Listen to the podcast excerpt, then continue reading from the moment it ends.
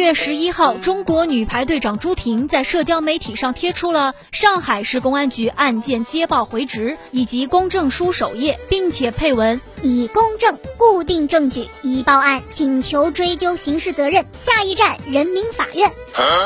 怎么回事呢？根据回执的内容显示，二零二一年七月十九号到八月二号期间，有网民在网上虚构了中国女排队员朱婷的谣言，故意抹黑朱婷。在这一次东京奥运会当中呢，中国女排成绩并不理想，小组无缘前四，未能挺进八强。之后呢，网上流言四起，其中大部分内容都是涉及了队长朱婷，包括了她在备战期间的训练态度以及代言商业广告的内幕。朱婷报案的消息一出啊，网友们非常支持她，报，坚决报！朱婷在为国努力奉献拼搏的时候，有些人却在背后诋毁造谣，这件事情必须一查到底。